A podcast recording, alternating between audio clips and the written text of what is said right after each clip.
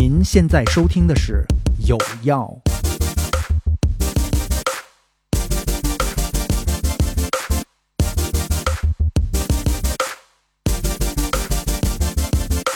大家好，我是思琪。大家好，我是小飞。我们这期节目感觉等了很久很久，才终于录上了啊！一个呢，是因为最近的这个情况非常复杂。呃，不是这个原因，就是那个原因，导致大家没有办法凑在一起录。另外还有一个呢，今天我们这个嘉宾是让思琪心心念念了很久的这个嘉宾。对，呃，这就是我们的这个媒体人朋友啊，我的媒体前辈，但同时呢，也是这个呃中国最早的一批规划整理师之一。他曾经来过一次有药，但是呢，那会儿呢还没有思琪呢，对 录的比较早。而且那那一期我很早。呃，应该还没有上线的时候我就听过，我就觉得这样的嘉宾真是太难得了。那期节目我反复听了有两三遍吧，就是觉得太短了，因为那一期我们上线的也就半个小时左右，就觉得还有很多东西都没有聊够。嗯嗯，今天见到活的魏小辉老师了，我们掌声有请。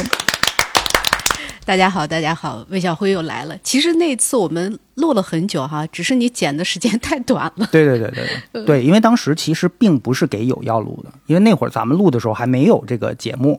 那会儿我其实是为另一个这个定制的这个小的短小精悍的播客节目来做的这期内容，但后来发现这个内容太好了，我得一稿多投啊这个。但是那一期的大家的反响特别好，而且很多人表示都学到了东西。因为我觉得那一期为什么我给剪的特别短呢？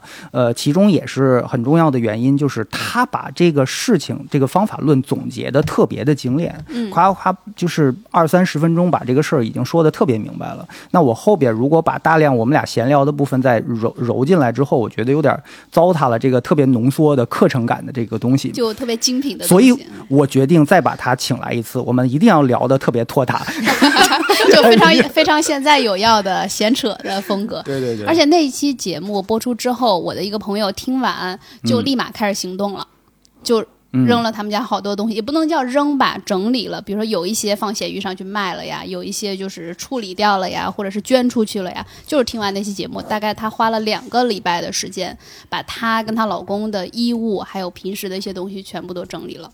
哇，难道？这这个半个小时能起到我一天课程的作用。对于很多人来讲，真的是一个有点儿呃被点醒了的那种感觉啊，就是以前没有琢磨过这个问题，甚至不了解自己的这些焦虑啊，这些心理的这些不爽都是来自于哪些，以及怎么去解决。就我一直是心里面呃认为啊，生活方式这四个字儿，之所以越搞越糊涂，越搞越越越。奇怪，就是因为大家都把它当成了一种晒或者一些，呃，别的东西，但其实生活方式背后就是方法论。各个领域的方法论，你把它拿出来，怎么最终提高你的生活品质？我觉得这个是最核心的东西。那其实规划整理这个事儿呢，是我们每一个人其实都心里面要有那么一些一二三四五一些简单方法的。这个日常太常用了，这个东西。所以我们今天呢，很高兴那个魏晓辉老师也是呃再次光临我们节目，而且这是第一次我在自己家录，呃。然后请他来，我心里面特别紧张，就好像是老师来家访那种感觉。没有没有没有，不是见的人家多了，我觉得真的挺好的。我只是进来说，哎呀，比我想象中的，好像我想象的特别大，因为看各种照片哈。嗯，拍的好，主要是。呃，对，居然就是嗯有序。嗯，对，小飞他们家，我觉得已经整理的非常好了。嗯，其实我觉得我更喜欢这样的家，就是嗯。有秩序感，就是你什么东西都能找得到，并不是说空无一物呀，或者是都是大白盒子，是一个整理好的家，这才是。确实经历过一阵儿空无一物的那个状态，但是现实是这么个情况，你没有办法真的像家居杂志那样，就是只有家具，只有设计师的思路。你真的是，如果你把自己的生活放进来，尤其是呃，我们经历了疫情三年这个这个状态，很多事情，包括很多工作要重新搬回到家里。你知道我花了多久把自己所有的。呃，工作类的东西全都搬到了外面去，然后发现这三年全毁。包括我们当初设计这个房子的时候，也是想说把它的功能，呃，压缩到真的只有家居的。这种感觉，只是把一家人的相聚的时光这种感觉把它留下。其他的什么多余的爱好、多余的收藏的物件儿、什么各种装备、什么吉他、什么乱七八糟，这这跟家里都没有关系，所以我都把它放到了各处，散落各处。但是因为这三年，渐渐慢慢又给归拢回来了。嗯，呃，是不是因为诶，我不知道，呃，魏老师肯定没有看过小飞他们家在这个家装修以前的样子。就是两个极端，就他们家之前的那个房子，就东西虽然没见过，但是我觉得我很难相信那会儿的那个家的状态会惊讶到现在的他，嗯，因为他见过更可怕的房子，就是我爸的，我爸。哦，魏老师，你见过我？我听小飞跟我讲讲述描述过这个故事，帮他爸搬家是有多么的痛苦，那太可怕了，就是导致他的他以及他的同事一段时间内不能提搬家这个词儿。那个不算最严重的，还不算最严重的，不算。我的天！其实那个我们这两年口罩的原因嘛，我们做的正常的整理越来越少，做的非常多的是搬家整理。嗯嗯。搬家整理，呃，要把一个家，要把一家人的生活打包之后搬到一个新的空间里面，其实对呃居住者来说，对我们服务者来说，都是一件挺难的事儿，都是一个挑战。啊，只是说你为什么要搬家？你得想明白了，你得想清楚了。你不是粘贴复制打包你原有的生活去到一个新的空间，你你是要有很多的改变。所以今年遇到的搬家有有几种哈，有特别明智的，就是有一有一种人是说，呃，你看我的孩子两岁了，嗯，啊，我的老大呃十三岁。他去过国外，去过哪哪哪，每年都去旅游。他经常会跟弟弟说：“你 你你什么都没见过，你这个也不知道，那个也不知道。”他说：“我不想。”老大会跟弟弟说，老大会跟弟弟说：“你什么都没见过。”一家人的鄙视链。对呀，就是妈妈就不接受。妈妈说：“那我们在家里面也有一个游乐园吧，也有一个游泳池吧。”然后，这这是一种人哈，他非常明确。他说：“那我就换一个带泳池的。”房子，嗯，那这个明确是说，我要给孩子建立一个新的生活，给他他没有的、以前没有看到的、没有享受过的生活。所以在这样的搬家、新生活的打造就非常简单，因为目的特别明确。嗯，对我就是要呃，我我就是要这些，以前的我就可以不要，我就要给他建立游乐场。嗯嗯，当然也有一些人是说，呃，也也想的是我要。给孩子什么上学近一点儿啊，啊，离他的钢琴老师近一点儿啊，但是他只是想那个距离近一点儿，但是他没有想到说你整个的这个家搬过来是你原来的复制过来，还是说你真的要开启一个新的生活？嗯，那这个就意味着你带什么东西到你的新家？嗯啊，所以，我以前想象中搬家，每一次搬家都是一次升级。但后来到了，尤其是到了这个岁数，我发现很多人就是我差不多身边的同龄人啊，都在做消费降级式的这个搬家，因为孩子要上学。我认识好几个这个朋友，都是生活品质要求非常高的呃那些人。你发现穿衣服的品味、家具的品味，就包括吃的、穿的、用的那些，都哦真的特别好。但是发现，哎，怎么最近朋友圈不太晒家居了？后一打听，哎，搬到海淀区来了。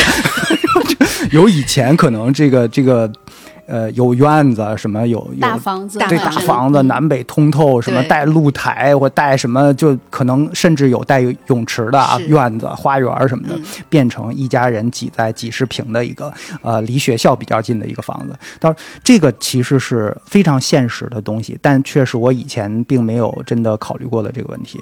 嗯，我是一直很喜欢搬家，因为每一次搬家我都特别的期待。因为搬家对于我来讲，就是给了你重新整理的一次机会嘛。对，因为我其实是有一些，我觉得不能叫同物癖，但是我也不太舍得扔东西。但是呢，有点像是搬家对我来讲是一个契机，就是我可以去借这个机会整理一下。因为平时的话，呃，你只能说小小小部分的整理，比如说我就整理一下衣柜或者整理某一个东西。但是搬家相当于是重新的去整理一下，所以我我是很期待于。搬家的，然后也比较习惯这种经常换来换去的生活，因为它有新鲜感。嗯啊，你家里你又可以换一个样子。嗯，那我问一下啊，这个你之前来北京十十几年是吧？对，十年。十几年，基本上都是住这种租来的房子，就很难说有什么真正的情感上的连接。就或许也有回家的感觉，但应该不会像现在这样结了婚，和自己的爱人住在一个自己买的房子里，就这种连接纽带这么密切。但是你觉得？住在了自己的房子里面，而且室友是自己老公的这个情况下，你家里的这个环境跟以前比有什么升级吗？呃，我觉得一个比较明显的就是，以前比如说租房子的时候是有很多限制的，嗯，这个你不能墙你不能定，嗯，然后这个你挂画你都会考虑说这些问题，然后另外你家具呢，呃，其实我以前租房子的时候不太换大件的家具，因为你换了一个是人家房东愿不愿意。然后另外你能不能带走？但是自己的房子的话，呃，至少有一点是能够按按照自己的意愿去买一些东西啊，或者是扔掉一些东西。嗯，尤其大件儿，因为以前呃，比如说租房的时候搬家，对于我来讲，它的新鲜感是在于我整理我自己的东西，但是你没有办法改变太多这个房子。基础就是那样的。对对对，但是还有一点，现在的这个房子我们其实也没有做太大的改动。呃，有一个很主要的原因就是我们在买这个房子的时候，就会考虑到这个房子住的时间不会很久。嗯，对，嗯，可能也就小几年的这个时间，就是小飞说到的，以后可能有了孩子，嗯，也许就要搬到海淀了，是不是？对，所以现在的这个房子对于我们来讲，它呃住的时间不会太长，所以也没有说按照我，就你到现在也没有认为你会住很久，不会。就这个是我们在买这个房子的时候，两个人就心照不宣的一件事情，可能也就小几年，嗯，呃，有了孩子就会换这个房子。目前我们的计划是这样子的，嗯，对，所以在这样的一个基础下呢，也不会说对于有特别大的调整，呃，但是你刚刚还有一个问题，就是其实在北京租房子久了，到你刚刚有自己的房子，我至少对于我来讲，我还即便到现在。也没有特别强烈的这是自己的家的感觉，我也不知道这种原因是为什么，嗯，就是不是还是没有适应过来，因为的确是在北京经常换来换去的，就一直还没有说哦这个地方就是我要在这儿一直住很久，不太会有，嗯。嗯。而且像呃，现在比如说家里的东西，有一点跟我以前租房的时候，呃，考虑到的就是，嗯，房价有点贵，不能把家变成仓库。这这个是会在我扔东西和整理东西的时候，对我是有一些些帮助的。嗯，比如说以前总是会留嘛，反正大不了就放那儿，我不看就行了。但是现在你就会考虑到，嗯，这一平米多少钱呢？然后就把一些不太需要的东西给处理掉，嗯，尽量留一些自己经常会使用的。哦。这个变化是比较明显的，嗯，所以你们家的是就是不想看到的东西，就不想要的可能就扔掉了，但不想看到的东西就搬到老公的游戏室里面去。对，哎，魏老师，这这这个就是之前我们俩的确是因为，比如说整理啊，然后这些，因为每一个人的其实生活习惯不太一样，尤其是当两个人呃独立的个体突然到一起生活的时候，肯定会产生一些摩擦。嗯。对吧？然后当时我们呃想到的一个方法就是，嗯，那给他一个游戏房嘛，就是他打游戏，然后那个游戏房慢慢就变成了我们俩的一些不太想看到的，就直接扔那个房间，但是公共区域就保持整洁，嗯，然后会留一个房间是大家乱的那个自己，然后公共区域呢让大家看着都舒服。所以说好听一点，呃，多功能空间。就是游戏房 slash slash 垃圾间 slash 卫生死角，然后 slash 那个关禁闭。对，然后那那个房间呢，我们最近是把它又重新整理出来了，因为实在受不了了嗯然后整理出来的还有一个主要原因，是因为是最近世界杯嘛。然后我老公他要看世界杯，有时候晚上睡得特别晚，然后他就很自觉的就睡那个房间。嗯，对，所以就把床整个的都整理出来了，把那些东西全都。收纳好了，嗯，因为我知道他的工作其实跟这这届世界杯还有一点关系，是吧？对，而之前老熬夜，我你整你决定整理出他来，难道不是因为听说他要去卡塔尔一段时间？我说 那我得赶紧把这个房子据为己有，这个给整理出来。结果发现没走啊，然后变成我的录音棚，对自己都设计好了，结果没实现了。嗯，但是我觉得甭管怎么样呢，就是整理出来什么感觉？呃，舒服多了。嗯，就至少我心理上感觉，至少你能进了是吧？就就舒服多了。比如说，有的时候他因为最近世界杯嘛，他的工作关系就经常熬夜。有的时候他就治他他世界杯之前难道他不熬夜吗？也熬，但是他不太会说啊，半夜嗯两三点突然就有电话进来要去处理，这种会少一点。但是最近呢，这种情况变多，他有的时候他处理完工作，至少他能在旁边那张床上睡个一个小时、两个小时。对他怕打扰我嘛，他如果来主卧睡的话，那他电话一响我就会醒。嗯，所以就这一点我还是挺感谢的，就是他自己会。有的时候我我我起来上厕所的时候说，哎，你怎么在这儿睡呢？他就说怕那个他夜对他夜里会有电话。嗯，其实工作的部分十点钟就结束了，就 就跟那打游戏，一直是游戏对。我就在想说，会不会那个把这个整理出来，让他更加热爱工作了？也有可能啊，也有可能啊。不，我觉得他本身就是一个热爱工作的人，这个这个毋庸置疑，就真的是。每次看到他都是在工作。嗯，对，这这个挺厉害的。对，我觉得这这一点就是，嗯，就就我当时觉得他身上比较好的一个优点，就是他自己会一直在干自己喜欢的东西嘛。嗯，哎，这这里聊偏了。哎，那 你说你那会儿说你们因为整理吵过架，是因为什么？哦，对对对，我们的确是因为整理之前爆发过比较激烈的冲突，就是因为两两个人的他的生活习惯不一样嘛。那比如说有些东西在他眼中他不觉得乱，但在我眼中那就是乱的。举个例子。嗯，比如说，比如说他以前，现在已经好很多。他以前就比如说喝完的饮料，他就会放哪儿嘛，瓶子放哪儿，我就会唠叨，我就会叨叨叨叨叨，然后怎么不给扔？喝完的饮料不放那儿，难道放在嘴上继续嘬吗？喝完的那个空瓶子，空瓶子就放在桌上了嘛，那我就会觉得就很难受。不随手扔掉啊？对，不会随手扔掉。然后有一些东西它不归位，就是你拿了还还在放那儿，对吧？然后我我们俩其实因为这个事情吵过，吵过之后也。嗯，心平气和的去交流过。那我发现这个原因在哪儿呢？比如说，每个人对于家里的整洁程度和想要的程度是不一样的。那比如说，在我看来，那就是不行；但在他看来，我觉得这样挺好的呀。而且，甚至是肯定是比他自己住的时候那要很好很多了。但是像这种情况下，就是我受不了嘛。嗯。那他就是觉得是 OK 的。对，其实这跟我们那个说的那个惯用脑有很多像的地方，就是每个人，呃，我们把人分成四种哈，把脑型分成四种，就是每个人对整洁程度，就像你说，他的要求和标准是不一样的。在你眼里你不能忍的东西，在他觉得根本不是事儿，怎么了？我一会儿再扔，或者是我集中在扔，怎？所以就会有矛盾。我们有的时候说，你知道对方是一个什么样的脑型。你你不要要人家给不了的东西，你不要让人家做做不到的事情，就没有矛盾。这个脑型你具体来说吧，因为在在你讲出这个理论之前，在我脑海中啊，脑型就是扁一点、圆一点、长一点，就买帽子那种 long olive，round。其实那个脑型跟我们说的那个呃惯用手。左右手，你习惯用左手还是习惯用右手啊？左撇子右撇子，左撇子右撇子其实是一个意思。可能对手来说它比较简单，就是左右手。但是对脑型的这个分类，它会比较复杂一些，它分成左右脑。右右脑、右左脑、左左脑，一个排列组合。对，但是它一定程度呃关乎到你的生活习惯、行为习惯、对行为模式、行为模式、行为习惯，甚至对一些事物的认知啊，什么都会有一些不一样。嗯，它可能我觉得它是一个大数据呃得来的这样的一个排列哈，还是有一点科学依据。因为我们在整理师在上门服务客户的时候。做咨询第一件事情就是要先测试他的左右脑型，看他是哪种脑型，然后观察他现在的家里的状况。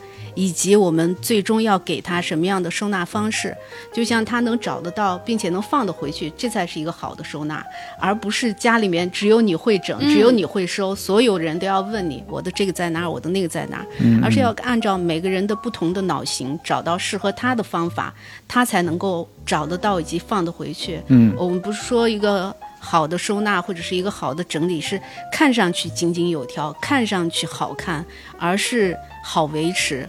不复乱，嗯，这才是一个，而且又不拧巴你，嗯。啊，不不让你呃做一些你完全做不到的事情，嗯，就是适合你呃适合你的这样的一个收纳方式，所以就必须要了解每个人的脑型是什么样的，嗯，对，比如说有可能我是按照我的习惯嗯。去放的，那对于他来讲，比如说我什么东西都会放很低，对吧？他个子又高。后来对，后来我们俩就是他惯用的东西会放高处，比如说我惯用的会放低处。哎，这个好哎，这个就是自然的一个分区法。因为很多时候我放的那个习惯不是他的习惯，他当然就找不着，嗯，对吧？你说有的放很低的，而且另外呢，有的时候我觉得两个人在相处的时候，还有个就是规则有没有讲清楚。嗯，就他当时就跟我讲的是，你看你老说什么东西归为原位，对吧？你比如说。脱掉的衣服放在了那个沙发上，或者放到哪儿？比如说，他就会问我说：“你说的要归为原位，你的这个时间线是多少？”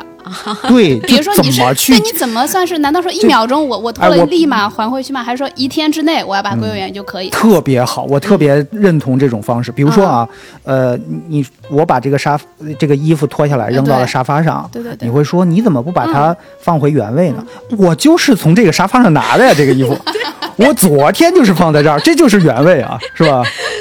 所以你那个时间点哈，就有有的人说你要立即归位，对吧？或者是你要随手归位，这是时间点啊。我我还遇到那种急诊的急诊的客户，急诊的 急诊急诊就是，呃，两个人吵架，那个老公摔门走了。然后什么原因呢？就是因为比如说生活习惯不一样，呃，认知不一样，就包括这个时间线、时间点不一样，呃呃，那个那个太太说说你进门就要换衣服，嗯，你不可以穿着外面的裤子坐沙发坐床，哎。然后我说：“那客人进门要换裤子吗？客人进来是可以坐沙发吗？”他说：“可以。”我说：“那为什么老公不可以？”他说：“就看看牙别扭。”那算了，他能坐沙发，但是他不能坐床，不能坐卧室的床，他必须要换裤子。我说：“你让他在哪换？”你告诉他吗？在哪换？说在门口换。那你有把他的家居服放在门口吗？没有。他放在哪？他坐在哪？明明可以坐在那儿换的椅子，被你放了你三个包。你老公就得一脚就得蹦着跳着换，他不方便。这个对呀，就是他没，他不是一个有建设性的一个一个闭环。就比如说，我规定你啊，呃，不穿家居服不能进卧室。对吧？这听起来很合理吧？对吧？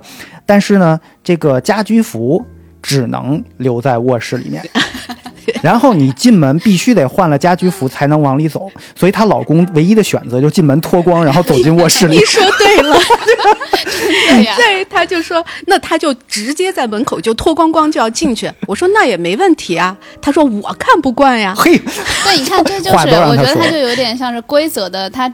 制定者他在制定这个规则的时候，没有想到就是实行这个规则，它中间的这个过程。当时其实我们俩沟通完了之后，我自己也其实挺反思了一下。我我只是告诉他你不可以这样，嗯，但是你应该怎样？除了这个，因为我只给了他非常简单的口令，甚至那个口令是非常带有情绪的，就是你你不可以这样。但是你没有想到这个口令它背后的具体实行，因为他他的规则是不清楚的。因为对他来讲，我我觉得这样没有问题，但你给了我一个新的。要求，那别的就没有制定好，所以现在有为什么有越来越多的人在搬家前后要请整理师哈，要请生活整理师去帮他们去呃做这个搬家整理。我觉得有我们要协助他建立规则的部分，我们会思考说，你如果我们会问啊，你们都在哪换衣服？进门在哪换衣服，在哪消毒，在哪洗手？那这个东西要怎么放？他能不能放回来？你能不能放回来？孩子能不能放回来？然后这个收纳的这个呃客人的东西是自己挂进去，还是你们帮着挂？就会有很多这样的问题去问他，让他去思考。在这一刻，你们就要建立你们家里面的这个认知，或者是建立这个规则，就帮你们一同去建立这个规则。哎，你们真的问这么多问题呢？还是说？刻意就是看有些客户啊有点难搞，就是刻意让他们知难而退，问一些奇怪的问题。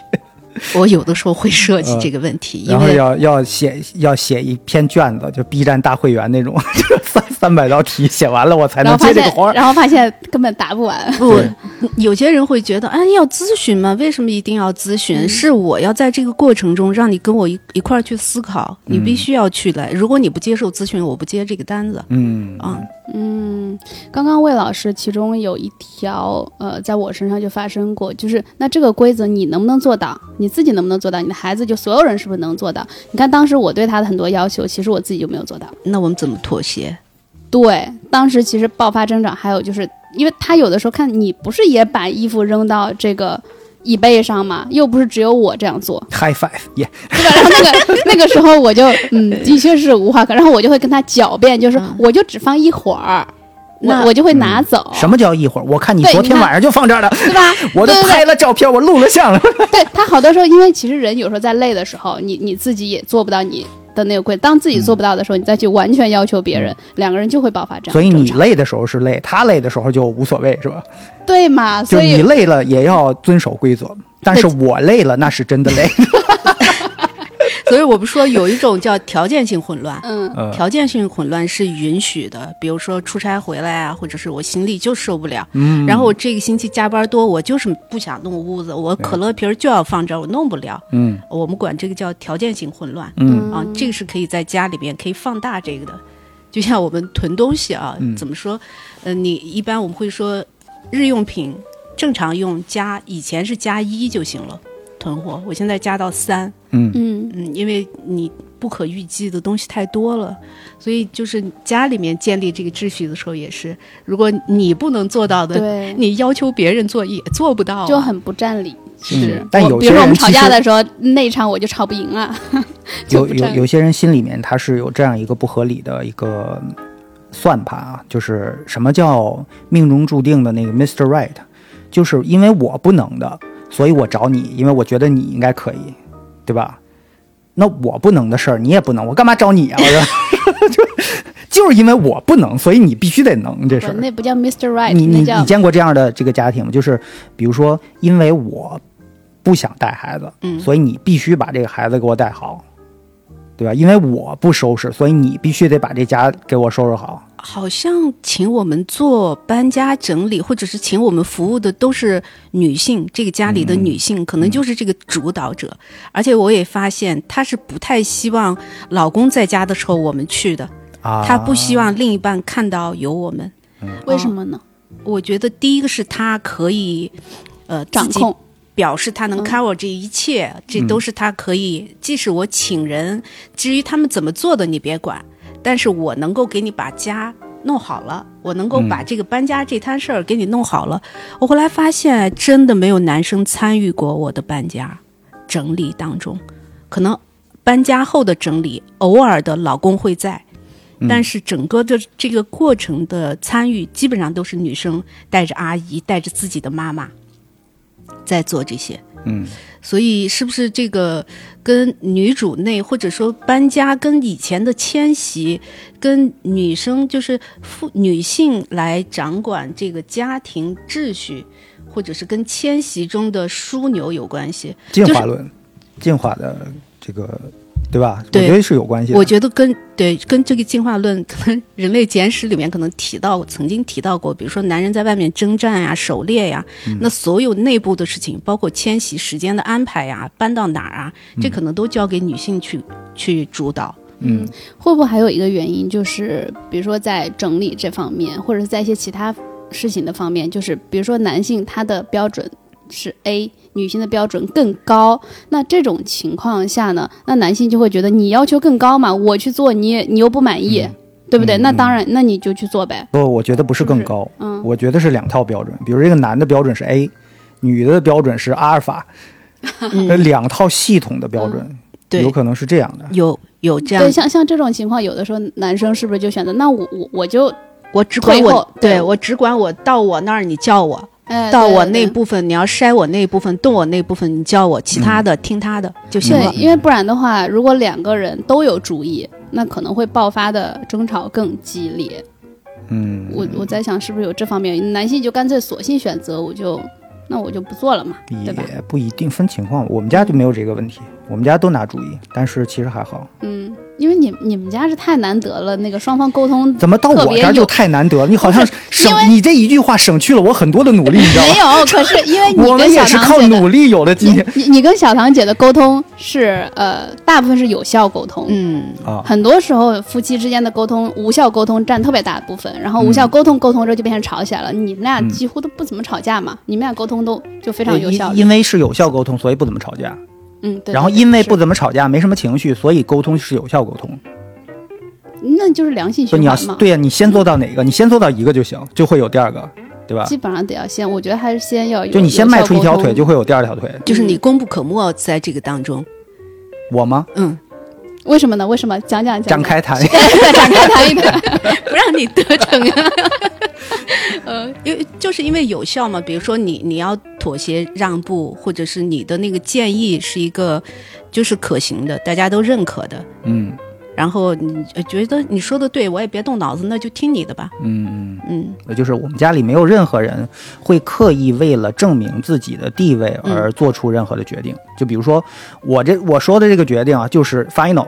咱也别商量，我地位在这儿你必须得听，你不听的话，就代表你心里没我，是吧？我们家其实不太会说有这个一二三四问题以外的其他的问题，就是一二三四就是一二三四，就没有后边影射的，它可能代表的是不是把事跟情、事跟情绪分得嗯开？啊，对对对、嗯对，咱就说这事儿，咱别扯别的东西。对嗯也也更别扯十年前，但真的有的家庭说，就是要扔把椅子的事儿，就能把十年所有的你对我的不好，以及我对你的付出，都都要咱们都每一次都要讲一遍吗？这个是吧对？回对，我觉得这个太这个太重要了。就是这件事情，比如说你擅长做处理，或者是你在这方面有更有益的建设性的意见，那我就听你的，就不讨论了。嗯，所以决策也特别快，嗯也很很短，这个就整个的这个过程也很短，所以才是就特别有效。因为我跟他们接触过，我觉得所有做的这些决议，包括那个猫怎么处理啊，这些都很快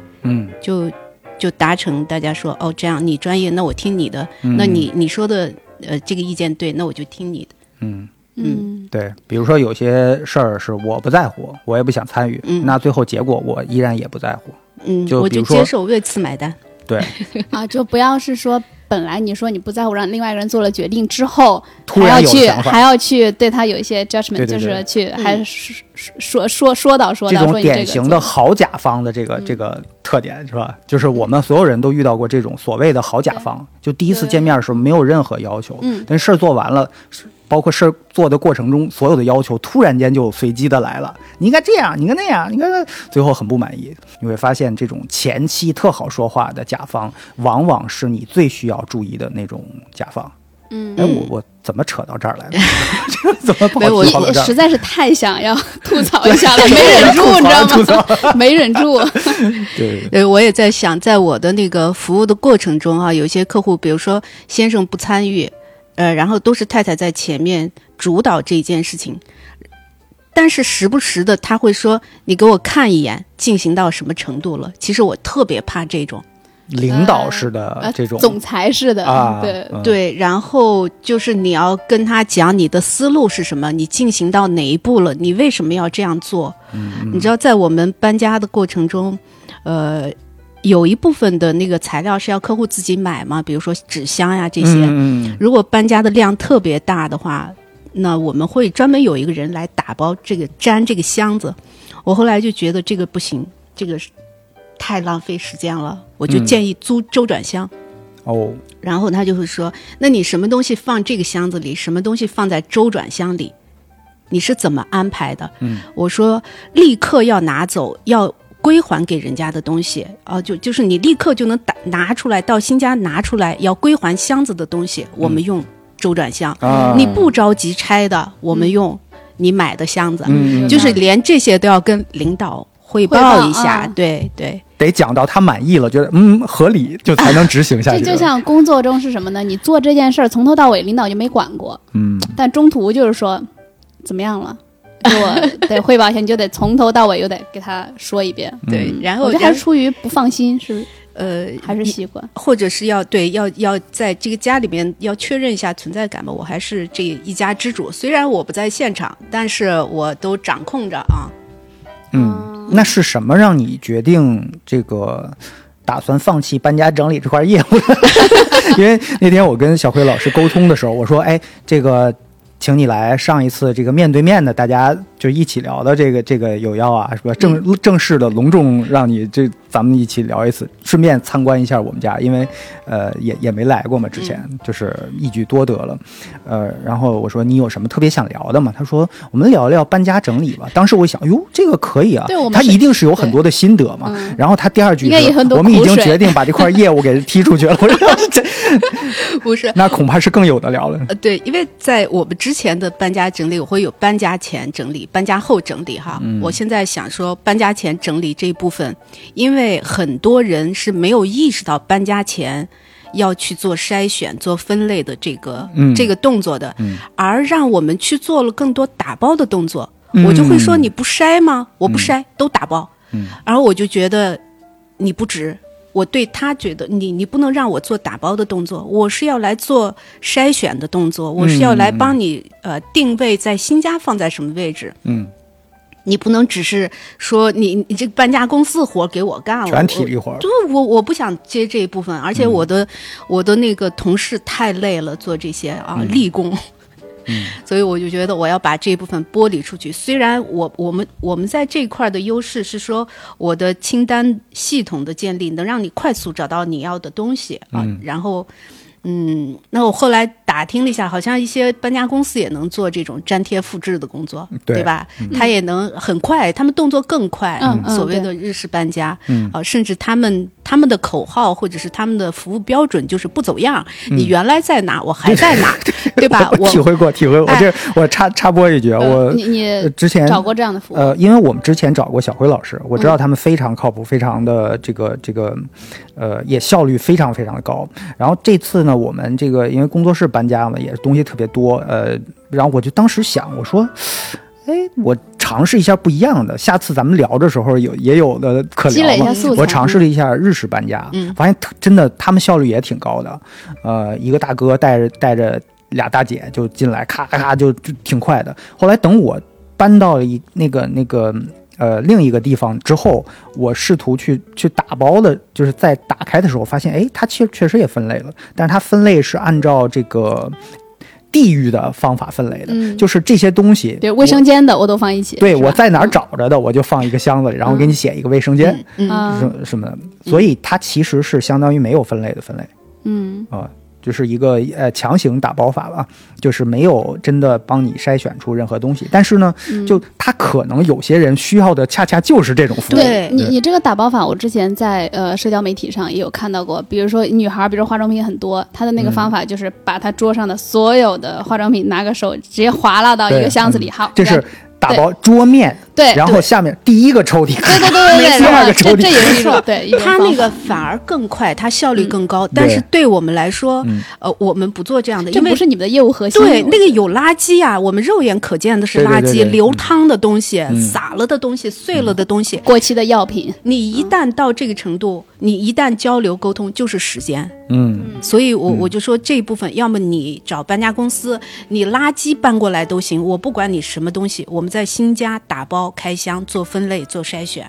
其实如果你呃你搬新家，就是有有些人是有美好的愿景的嘛，搬家有可能都是阶层的跃迁，搬一个新家对吧？你搬到那个地方，但是你没有想到你搬过来的东西你没有做筛选。你依然还过着你原来的生活，你可能添置了一些新的嵌入式的家电，对吧？那个进来就有，嗯。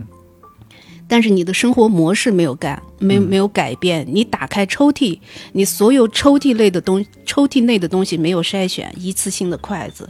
是吧？外卖的所有的这些餐具还在里边，你怎么开启你新的生活？真的是有相当大比例的人，就是入住到千万豪宅的时候，连之前用过的那个红色的带鱼的那个塑料盆都搬过来了。嗯，还有，而且那依然是他非常常用的一个塑料袋，是吗？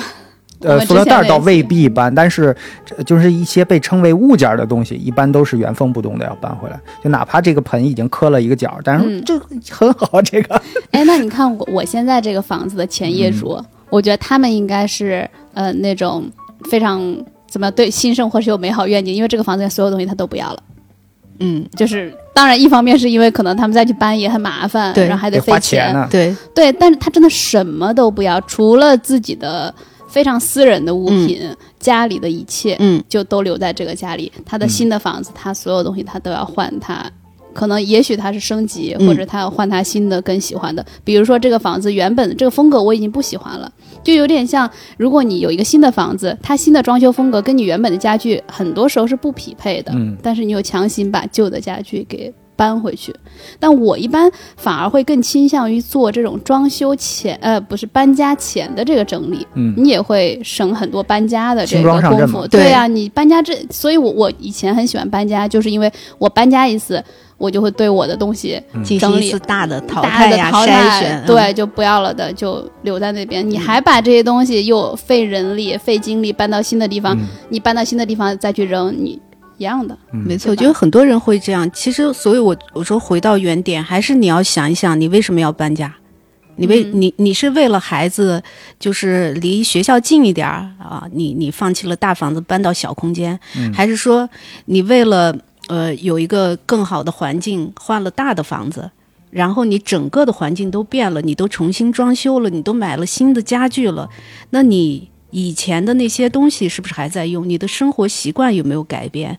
你有没有这个？这个是特别重要的。你有没有正式的开启新的生活？有些人是就像电脑冷启动一样，热启动还是冷启动？嗯，你你因为内存太多了嘛，它总是死机。你想重新开启电脑，你是不是要删点东西？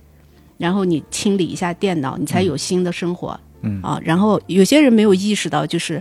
呃，就完全复制原来的生活，可能半年甚至不到半年，三个月又打回到原来的样子。哎，这特别像换手机。我问一下，你们换手机的时候是把所有东西要复制过来，还是从从新开始？嗯，我都会直接过，呃，直接从之前的手机过来。啊，我基本上就是裸机，买成啥样就啥样。之前的照片这些东西不要不要了。那你软件就重新下载呗。呃，对我需要啥就下载啥，因为你发现这个同一个手机，呃，你很多的软件就只是用了一阵子，或者是一个新鲜劲儿，或者要么某一次合作用了一下，或者什么情况，你不会真的对总用，日常用的东西基本上都在你的这个界面第一页里边全都涵盖下里面了。所以你在换新手机的时候，你就想，哎，我要我要叫个外卖，然后那我下个什么？外卖的软件就 OK，我要打个车，我下载一个打车的软件，因为很快的嘛。它上面有一个小云彩的一个符号，代表你之前下载过，你点咔很快就过来了。这个其实不花时间，但是呃，如果完全复制过来，就代表着会有很多我已经不再用的那些 app，我都给复制过来。哎，但你看我在复制的时候，当然我平时就不喜欢手机上乱七八糟的。我本来平时软件，我隔一阵子就会看，可能是一次性的软件我都会删掉。那我在复制过来的时候，就在复制之前就把，就跟我搬家是一样的。复制之前先把老手机里面不需要的就删了，因为你后来去下载不也挺麻烦的嘛？还不如就一次性这样的整理过来。就在这之前，嗯。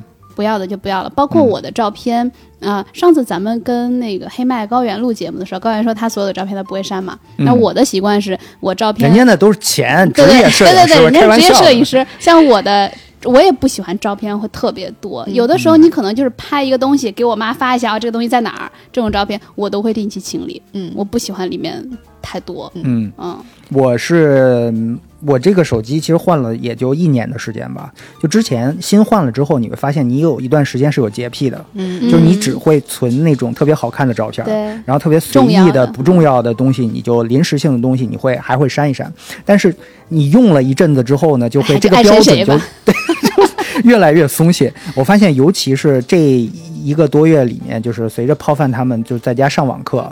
我手机里边都是他交的作业，什么乱七八糟的东西，包括他玩手机的时候随便拍的什么猫猫狗狗，什么我的丑照什么乱七八糟，我就真的也懒得删了。就现在打开我手机的相册里边，乱七八糟什么都有。我觉得整理照片也是一件很痛苦的事情。对我不会给一个上限嘛？比如说我不能超过七千张照片。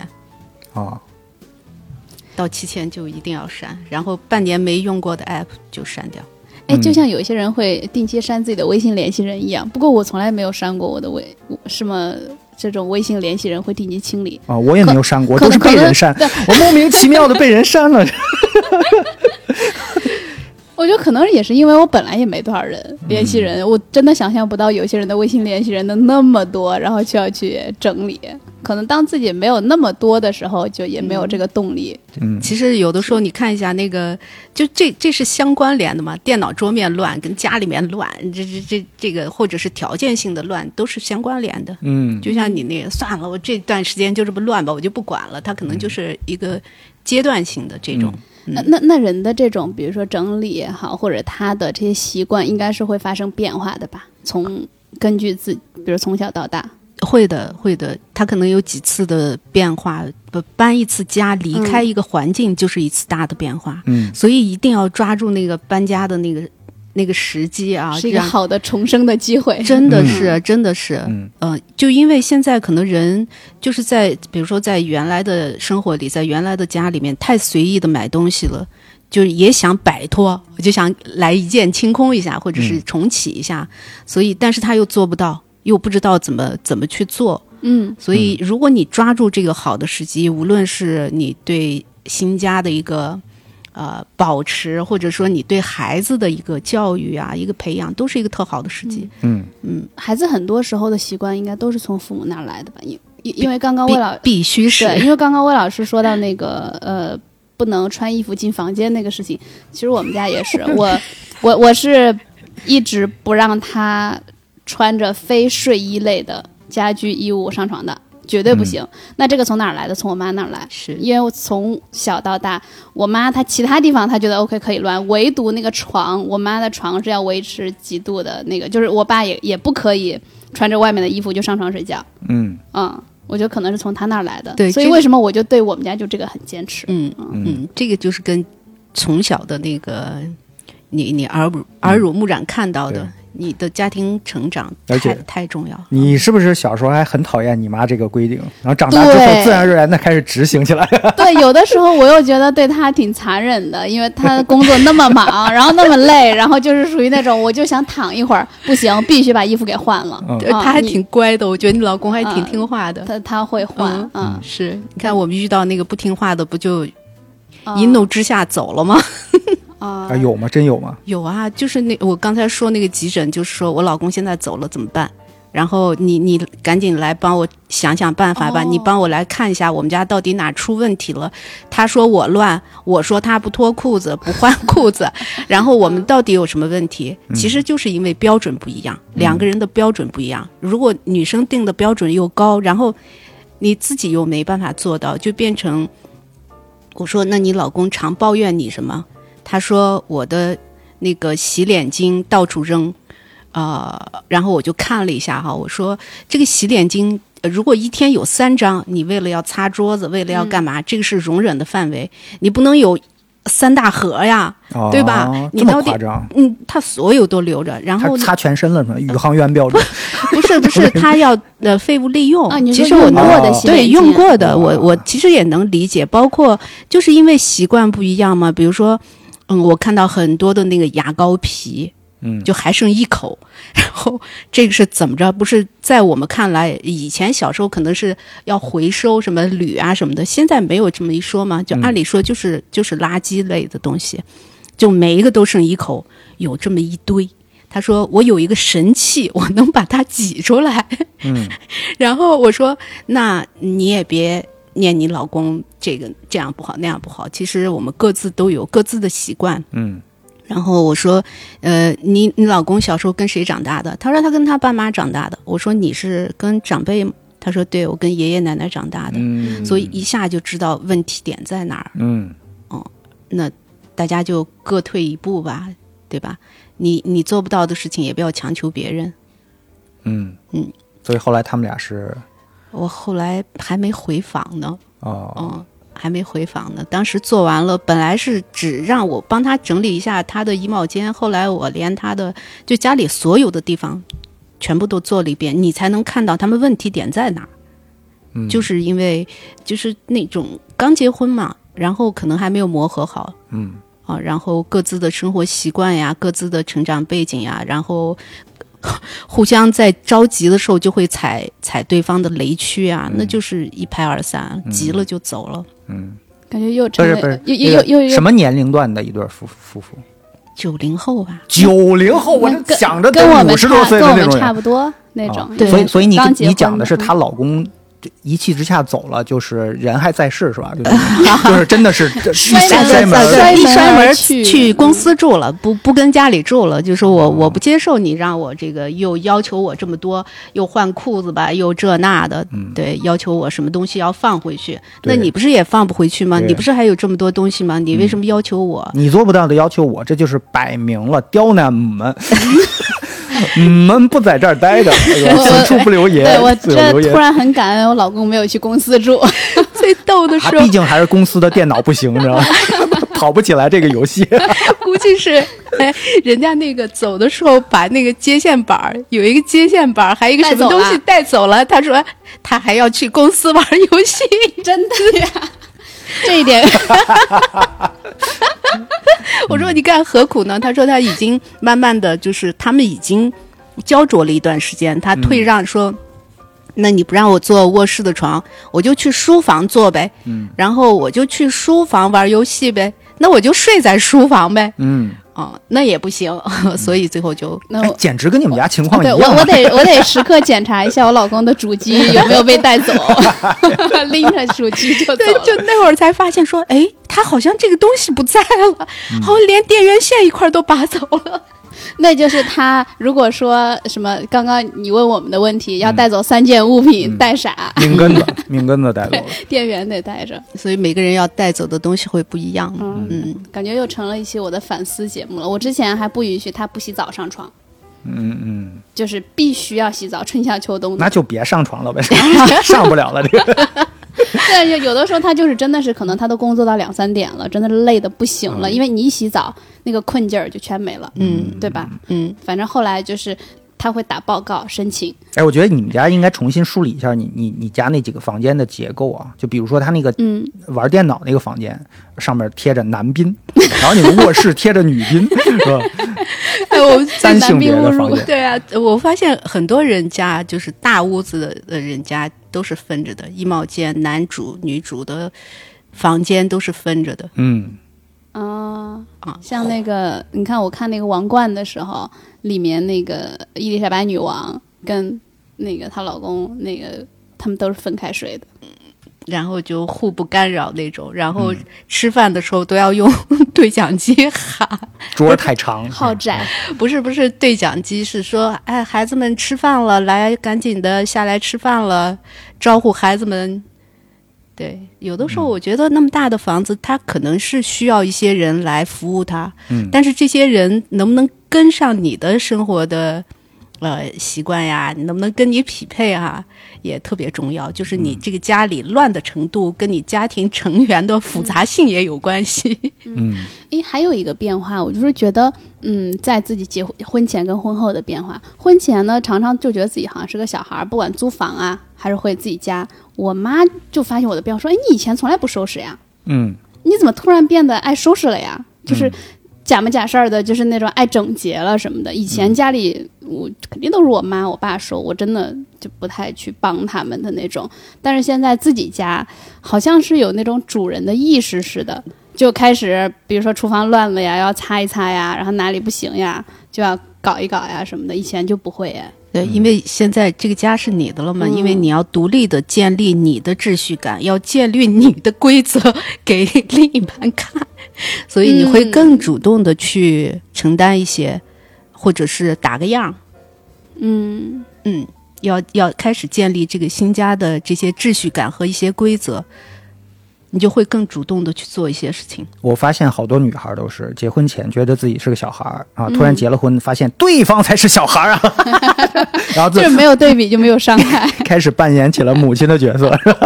你把你袜子给我收了。对对对对对，这种这种往往都是以前在家里都是父母跟自己说的话啊。对你东西别乱扔，而且就我会自由切换，我一回到我妈家，我又那样了。嗯，就真的什么东西我我也就扔地上，或者是扔那儿，然后我妈就哒哒哒哒哒，然后就把我东西就给收了。所以你看，独立就是你们父母分开居住就没有矛盾嘛，几乎就没有矛盾。你建立你的秩序，你在你家里你说了算。如果还在一起，如果是那种大家庭，这个到底规则怎么定？谁去执行，就特别复杂。嗯，呃，我有一个朋友，他就跟我讲，他当时结婚的时候，他其实很想就是赶紧结婚搬出去，就是他说可能是家庭的原因吧，他在初中的时候就期待着有一天能有自己的家，建立自己的家庭规则，逃脱他原本的家庭的那个规则，就是他那个欲望跟他的那个那个劲儿，就从初中就开始了。嗯，有的时候妈妈特强势哈，就是规则规定特别多，或者是呃强势到有点儿就是家里的女王，什么都得听她的。这个家里如果有女儿，一旦独立出去，就是会 反弹的很厉害。比如说，她立刻建立自己的规则，又跟她妈很像，或者是这个立刻失控，嗯，对物品的失控，对有些事物的呃这种。就你会能看到很多妈妈的影子，有的时候他们在其中是没有意识到的。我们在就比如说接触到的客户在咨询的时候，你能感觉到，比如说他在某一类东西上面失控，特别大的量。一个是你能看到他过往的对这种东西的渴望哈，他一旦自己能够买回来，他就先买这类东西，然后就知道这个妈妈特别强势。你多追几个问题，果然就是。我觉已经到了心理学层面，它其实一定程度就是，它它会关乎到人的这些，它不是只整理东西的，呃，也不是只从呃看到这个东西的乱呀，或者是怎么样，你一定会呃，就至少我会这样哈，我会从很多这个现象上面去分析，然后怎么能让他今后能够规避到这些，有可能是没办法，这辈子都没办法，你只能说让他舒适一些。嗯，哎，那小辉老师，你有也肯定帮老人整理过，嗯，对吧？你帮老人整理房间的时候，或者整理他们的东西，跟年轻人有什么不同吗？老人如果能主动找我们整理这件这件事情就很难得，因为对他们来说，他们的执念，他们能够放弃的东西更多，就就。太太容易，就是太不容易放掉一些东西了。比如说，你随着年龄的增长，你的回忆啊，你的情感呀，会更多。嗯，哦，所以我我前一段时间，呃，帮一个老人做整理。首先，他先把他父母的遗物能离开他，能够清理掉，这件就是特别有勇气的一件事情。他甚至就是老人的他父母的遗物，对对。然后他甚至说，他已经从这个上面，也不想给他的孩子有更多的拖累嘛。啊，他也不想让他们再带着他的东西以后再去搬家呀，再去新家呀。给自己的孩子们打个样儿，是吧？差不多是这个意思。呃，我他他是他跟我聊的时候，他就觉得啊，我小时候就是他小的时候，他就说他小孩子小的时候，他疏于对他在这方面的教育。他没有意识到，呃，比如说一些这种对物品的整理啊、收纳呀，以及这种秩序感的这样的建立。他觉得你只要学习好，你钢琴弹得好，你舞跳得好啊，你画画画得好就行了。孩子应该是八零后的吧？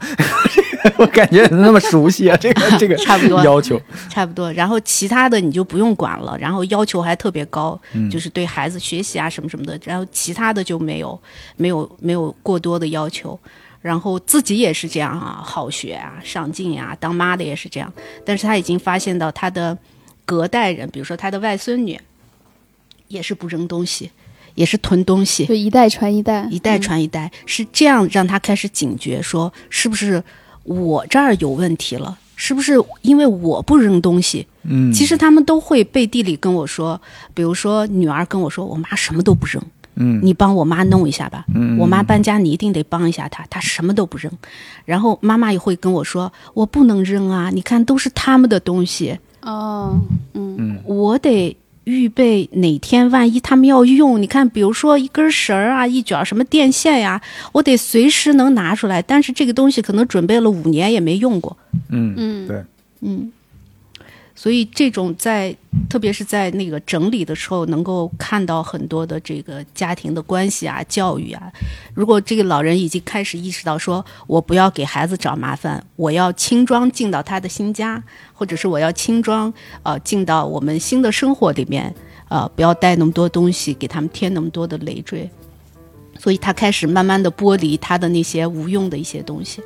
刚开始我都觉得，我第一次去的时候我都傻了，我觉得，妈呀，这么大的房子怎么堆了这么多杂物啊，甚至是长辈的遗物啊？但是我后来再去帮他做整理的时候，咨询过后再去做整理的时候，他已经有那么大的决心跟我说：“这个我不要，这个我不要，这个我也不要了。”嗯，其实，在你去之前，他自己就已经心里做了一轮的筛选。我觉得他在思考这个问题，这个特别难能可贵。因为，就刚刚你讲的说，他发现他的孩子们也不扔东西的时候，包括就是孙孙辈儿的也不扔东西的时候，他会他的第一反应竟然不是嗯做的不错，孺子可教，而是说，哎，是不是我身上我这儿有问题？所以我觉得他本身这个在反思这个过程是特别让我觉得很惊讶的。对对，因为他一直。就是他好像很愧疚，就说这孩子特别小就送出国了，他没有好好的陪他呀什么的。嗯，然后他就在这个孩子女儿成长的过程中一直在陪着女儿，一直在陪着女儿，陪着女儿，好像替他做了很多，就是呃替他做了很多决定呀，所谓的帮忙啊。但是在这件问题上，他意识到是不是他自己也有问题，说是不是因为我也留了这么多这么多东西，所以他们一代一代的才不扔。嗯，刚刚小辉老师在说整理老人的东西的时候提到了遗物这一块。嗯，那其实我对这一块也比较好奇，就是那遗物整理，它是不是一件非常难的事？因为对于我自己来讲是特别艰难，以至于到现在都还没有开始这个过程。你们有去帮别人进行过这一类的整理吗？有人跟我咨询过。嗯，对，咨询过怎么做遗物整理，然后我打算这部分的整理啊，我都是公益在做。因为真的是特别难，因为牵扯到太多的情感了。在国内几乎没有人在做这一部分，它不是一个，因为它太私人了。呃，一个是特别私人，而且对整理师的挑战，对对整理师的经验呀、阅历呀，甚至情绪啊，都是一个特别大的一个挑战。嗯，所以类似这样的情感的东西，我觉得可能在我们自己整理的时候，也是要放到最后，你足够有力量，你足够有勇气，好好的说告别。啊，用另一种方式去告别的时候，你可能才能做这个遗物的整理。嗯，啊，它不是对你的再一次的打击，而是一次怎么说呢？你可能跟呃过往的人，呃，在另一个维度上的一次交流，就是你很坦然的面对这些的时候。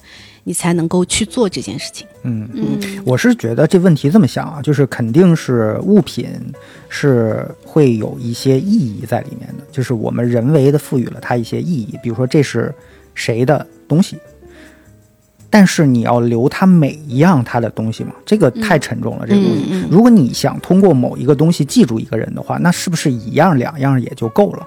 也不一定所有的东西都留下吧。对吧？所有的都留就等于就没有意义嘛。就是我觉得物品这个这块其实分成两类，第一个就是你还能有用的东西，嗯，就是一个一个车本身还挺好开的，就是也嗯不是很旧，对吧？那就用呗。就一个什么机器，一个咖啡机，干嘛说这个人他去世了，咖啡机也要去世吗？就是不是这样，就是分能用的和嗯。比如说，就是照片儿这类的，就情感类的，就没有实际使用价值的这种东西。这种没有实用使用价值的，我觉得留那么一两样就可以了。对，假设你觉得这一两样不能够让你记住这个人，就代表你记不住这个人。没错，我觉得特别有道理。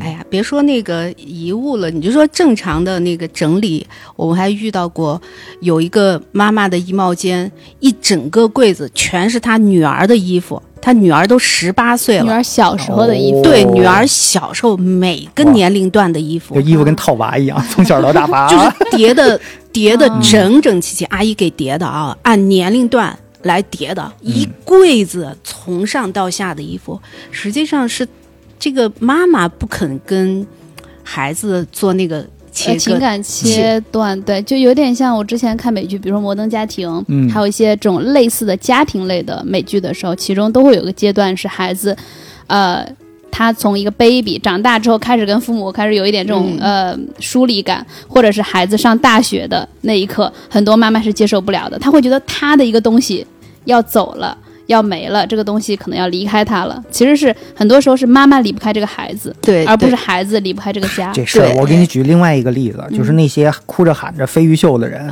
那是真的怀念飞鱼秀吗？那是怀怀念当年的自己，都是自己的青春。就是人真正在意的只有自己，就其他的那些身外之物吧，都是拐着八个弯的，让他想到了他自己的那些东西。没错，其实就是那妈妈自己忘不掉她那段的美好时光。然后你看我那会儿皮肤多么的紧致，我很多人追我，但是我找了这个死鬼，是吧？这这我。后来把你拉扯大，你现在出去了又不理我，就就他会有很多发酵出来的那些东西，最后转换成就是柜子里面孩子的东西叠得整整齐齐。但是有可能他跟孩子相处的时候并没有那么风平浪静，有可能见面还掐呢，是吧？是。就但是那你看那个衣柜，你会觉得哇，这个慈母心啊，so cute，就是什么慈母手上线，不是手中线，是吧？就是游子游子身上针啊。然后人家问说：“那让孩子来看一眼啊，说这些衣服里边你要不要留一些？而因为里边还有迪奥啊，还有什么大牌的这些东西，说说你你你看你妈给你攒的这衣服，你要不要看一眼？不不不不不不看不看，早就让他扔，他不扔。嗯哦，怎么跟我们家完全相反呀？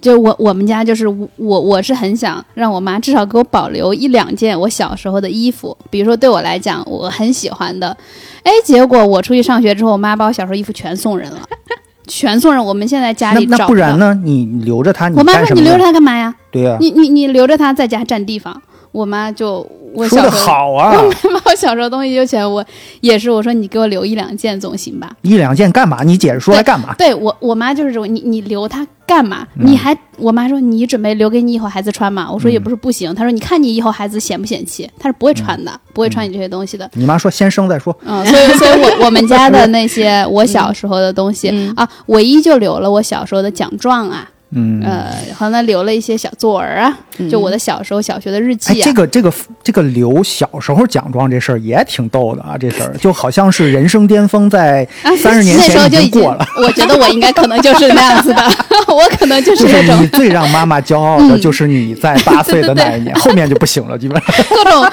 各种小时候的荣誉证书，然后发现哎，长大之后再也没有拿回去过任何一张奖状或者荣誉证书。嗯。呃，然后反而是我想要留一些小时候的东西，他们觉得没有用，没必要，你留它干嘛？那你妈没说你看看小时候照片就得了啊？反正照片呢也是我自己收的。你妈说你看你小时候多可爱，你看你看现在还那么高，还这皮肤不行了，这 都差不多。所以我觉得这个应该是跟家长对于就家长的个性也有关系。嗯，对。有有挺大关系，所以你妈幸福感高，这个事儿真的真的是有道理的。对，所以你看她所有的行为，呃，是一体的。她为什么？你看她这么大岁数了，一身体一点毛病都没有，然后生活的比较开心。嗯，她所有的这些都是一以贯之的。对，她对于很多，尤其是物件类的东西，她没有这种依赖感。对，用一个现在比较流行的词儿，自洽。就你妈就是很能自洽的，你爸就不太能自洽。呃，对，嗯，而且呢，他就是我，我妈就跟我说，你就是那句话，你该记住的东西，你就会记住。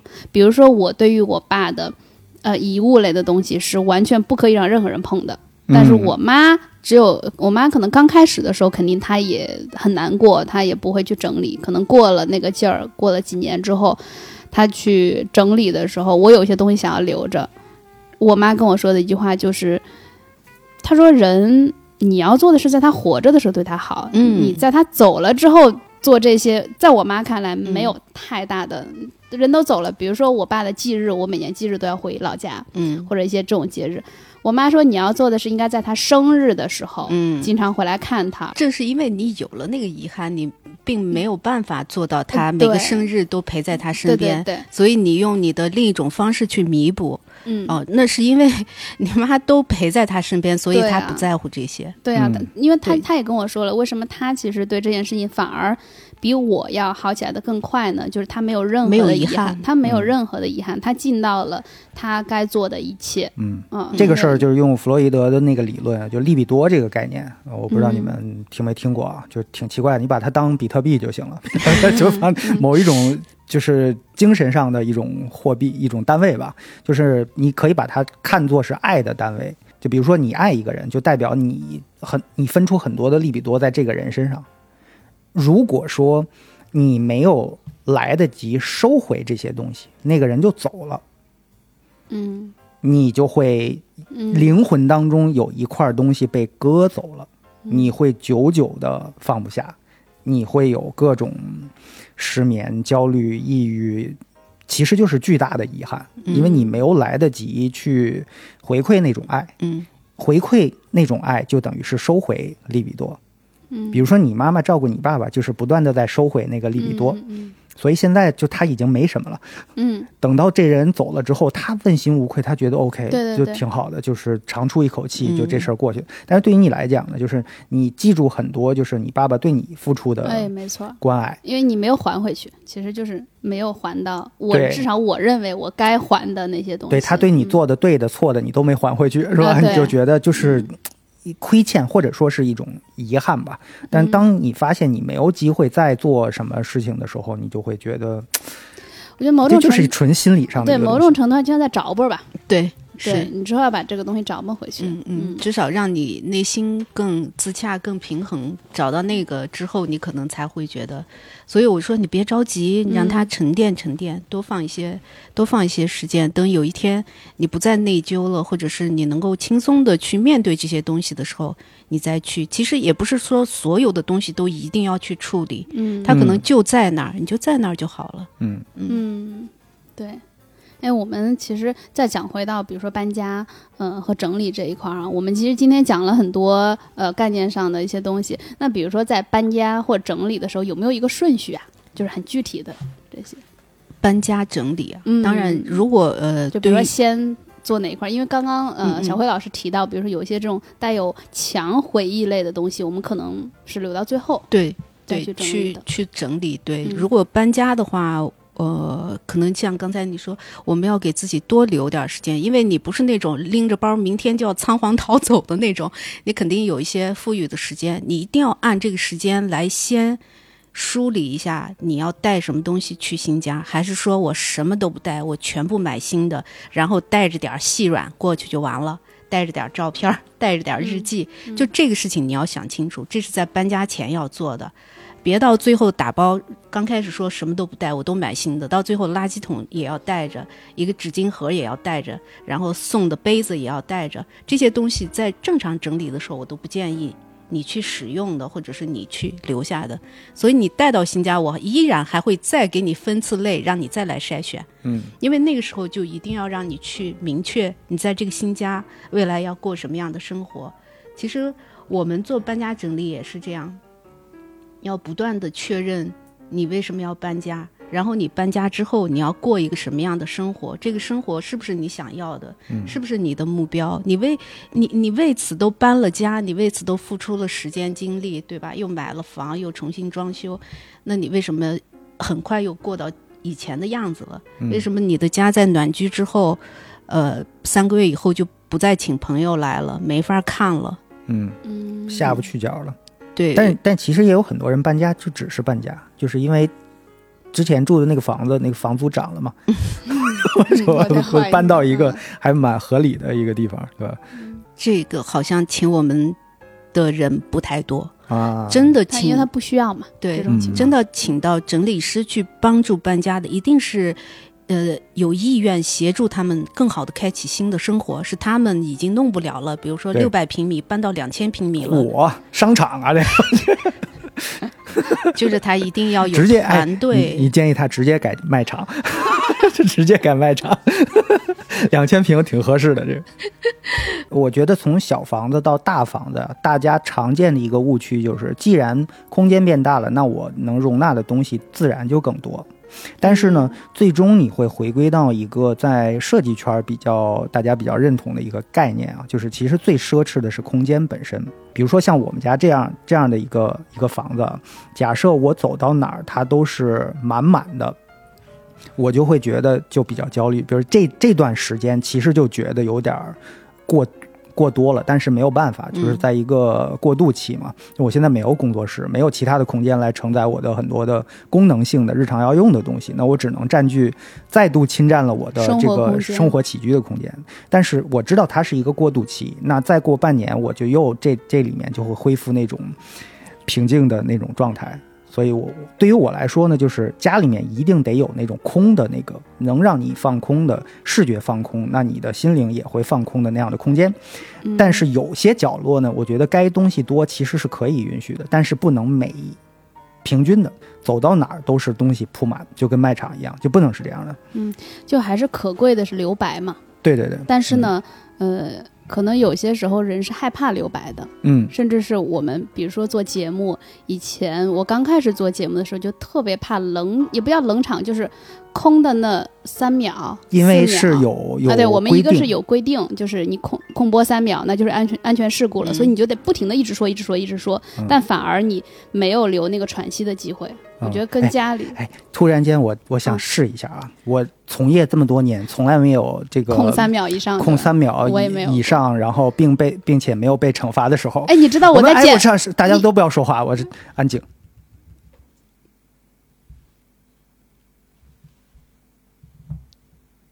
几秒了？我觉得得有三秒，有吗？就好几秒了吧，但 哇太爽了！不，但不用写检查。不不不，我跟你说，但是非常有可能，你知道我在剪节目的时候，到现在会剪掉，我会剪掉。哦，这留着啊，这个。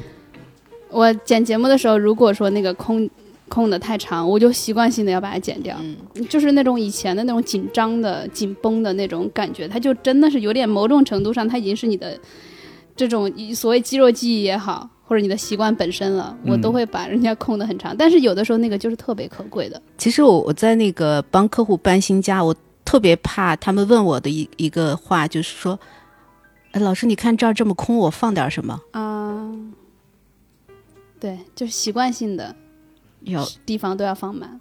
对，我说你应该说放一个查视力表就好了，这是空的，测视力用的。嗯。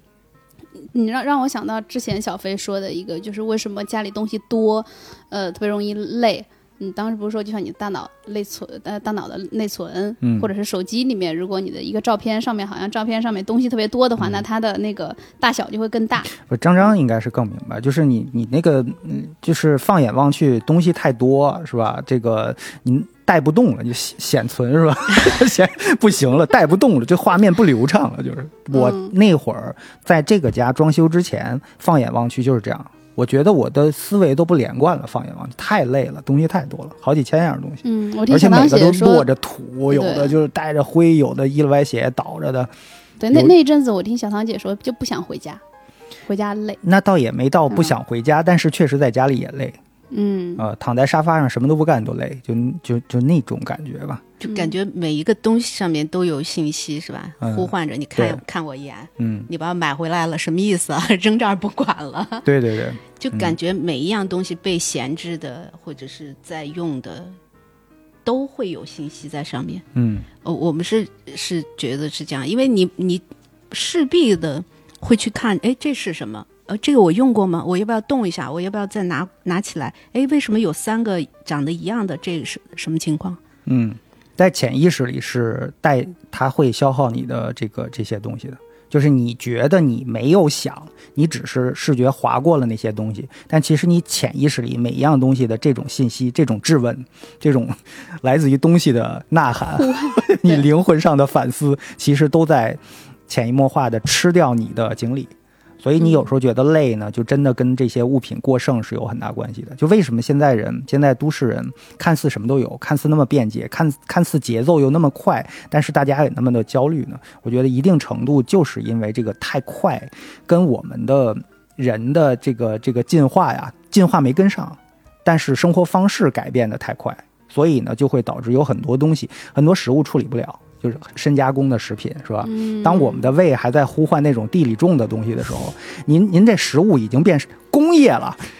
我还想着农业，我的胃还是一个呼唤农业产品的时候，您现在给我的往嘴里塞的都是工业产品的时候，那就肯定会有很多的问题。那我们的思想也会有很多的类似这种呃疾病或者不适产生的症状，嗯，去去折磨我们，对吧？嗯，就像我们在整理的时候，我觉得最大的一个呃常常出现的想法，应该就是，说不定哪天我还会用上，对对吧？这个应该是，反正对于我来讲是呃阻碍我前进的特别大的一个怎么说呢？一个坎儿吧。对你总会想着。比如说我在整理的时候有很多的线，就是充电线。嗯，其实家里你那么几根就够了，但是我有一箱。嗯，但你总想说，哎，说不定哪天这根丢了，我还得买。你买根好的行吗？就是能用一辈子。有的时候就弄丢了呀什么的，你总觉得反正线嘛，你总是有一天用得上的。但是你就发现搬家从这个家搬到这个家，再搬到那个家。还是那堆线就没有打开过。嗯嗯嗯，对，就是万一有一天哎，万一对对对，其实你你其实仔细回想一下，你曾经是不是因为这个耽误过事儿，或者是这个给你带来过不安全感？我们解决这个的办法啊，就是在你所有充电的地方，看你在哪充电，都在那个附近给你预留，嗯，预留一根线，然后剩下的线就是留长不留短，嗯，同类减量啊，然后留新不留旧。嗯，你做这样的筛选，因为你买了新的，旧的肯定不会再用了嘛。这个线可能也有些老化呀，或者是功能也没那么好了，你肯定是留更快充的，或者是更新的。嗯，哎，那女生在处理衣物的时候呢，也是一样嘛？万一呢？说不定时尚是个轮回，就是这件衣服虽然我现在不怎么穿，说不定几年之后呢。通常不会，通常不会。对，有很多人，你不，你不会。我我上次跟冰老聊天还说，嗯，他说有些人说，万一我我还穿呢？我说如果是一个收藏级的，如果你配货买的。你留着，哎，他会有这种困扰吗？没有，没有，没有，他就问我说怎么筛选衣服啊？我说我有几个快速的办法啊。如果它不是一个收藏级的，它不能增值，这种衣服你就是日用品，你就穿就好了，别指望它轮回给你回来啊。它就是一个什么小众设计师的或者什么。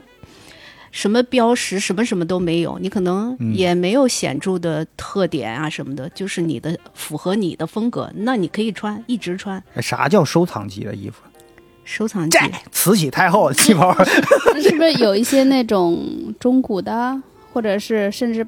你拍卖下来的，对，刻意买回来的那种，等着它升值。有，比如说有些女生买包，她可能一八九几年的 Levi's 这种想法。对，她有有那种，比如说我们也遇到客户要要求按品牌收纳衣服。这一柜子是什么品牌？还是卖场？说了半天，您就去卖场找一工作，踏踏实实的，你就。所以你知道，按品牌来收纳，最终是这家阿姨不停的问我，嗯，这什么牌子？嗯，我放在哪儿？嗯，这个我要放在哪儿？所以没有阿姨认识这些牌子的。嗯，所以如果你不是这样的衣物，我觉得没必要存着或者是囤着。你你你还能穿着三五年前的衣服再赴重要的约会吗？或者说，哎，我一直体型都没有变呀，我还能穿我十年前的衣服？那您看一下，特别是女生的这个省位哈腰线，您肌肉都往下走了，它不在那个位置上了，你怎么穿也不好看。嗯，肚子这块曾经是胸。对，但是不是肚子大了，是对，嗯，我咱不说那种，比如说那种品牌级的，就比如说平时我自己的衣服，我这两年真的是长了好多的体重。但是女生会有一个想法，就是我瘦了，哪天减肥成功了，我就会能穿这个衣服了。就是以前我以前的衣服都是那种很小很 mini 的那种啊，已经真的很久不再穿了。你你瘦了你。第一时间会去买新衣服，你不会穿你以前的那个衣服。对，那就是这样的。买东西多爽，买新东西多爽。在在新衣服上面有能量啊！人为什么过年要穿新衣服？为什么小朋友愿意穿新衣服？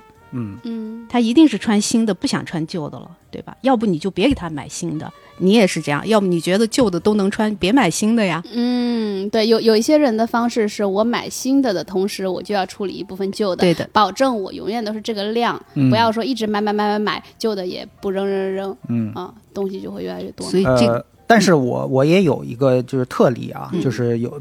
嗯，旧的衣服有它存在的意义，就不是每一件都有存在意义。对对对。但是比如说你留点这种旧的，我以前喜欢什么呢？阿米卡基那种，就是比较工装、比较重磅、比较修身一点的衣服。但是后来有一段时间随波逐流，喜欢 City Boy 这种。City Boy 是什么呢？就它跟机能呃都市机能什么差不多，就是呃 A 版的，就是那种下边越往下越大，就是特别肥，就像那种呃小孩穿了爸爸的那种衣服，就那种效果一样，就是。呃，我我穿了一阵子那种衣服之后，发现越穿越胖，因为遮肉，因为这个衣服 它不会提醒你，哎呦，哥们儿，这这腰粗了啊，或者那紧了，这个就你一段时间是没有感觉，你就觉得很舒服。但是哎，怎么发现最近看照镜子，镜子不对啊？这这这这镜子里这时不时撩起来看看你的肚子呀？啊，对，就是就是。它会让你去忽视一些问题，所以我那阵儿就是突然说，这衣服啊，不，不能再穿了，不能再穿了。我又穿回到以前的阿美卡基之后，你发现每天都在提醒我，这不行了，这个。所以这段时间我瘦了差不多五公斤，就是因为我要穿回到，就这个衣服就是以前的衣服。下一个会我会喜欢什么风格，我不确定，但是我会很乐意的开放这个。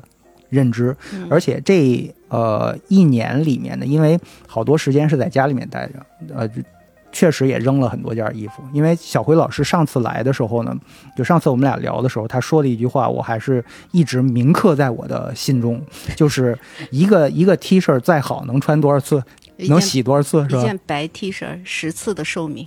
对，嗯，那黑 T 恤可能就。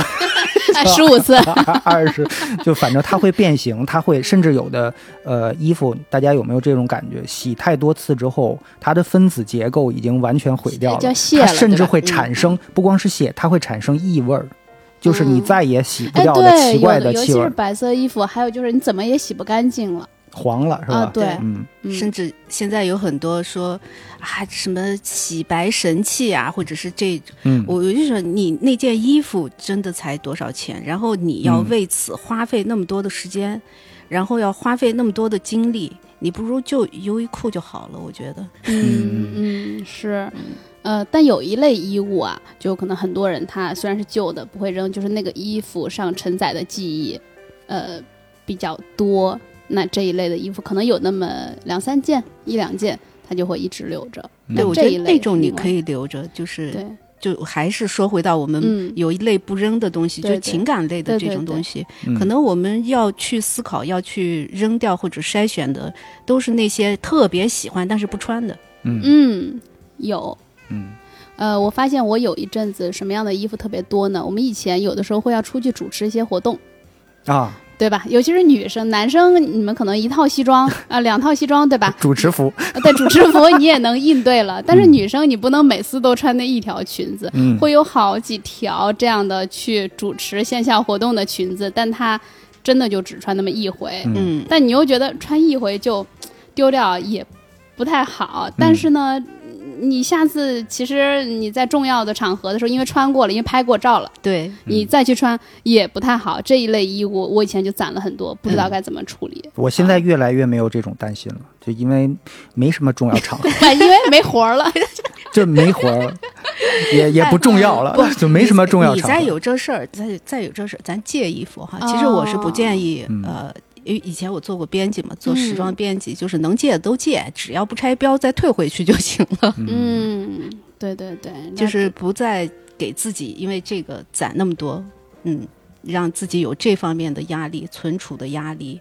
对收纳的压力，然后每次看到的时候都要想，哎呀，什么时候穿呀？下次有有一个场合就是好像也不能穿，上次好像穿过来翻翻照片啊，穿过哎这个不能穿，要不搭一个别的能不能穿？好像也不太合适。对，女生有很多这样的一次所谓一次性场合，你就把它当那个衣服就当一次性，所以你在买的时候，你在投资的时候。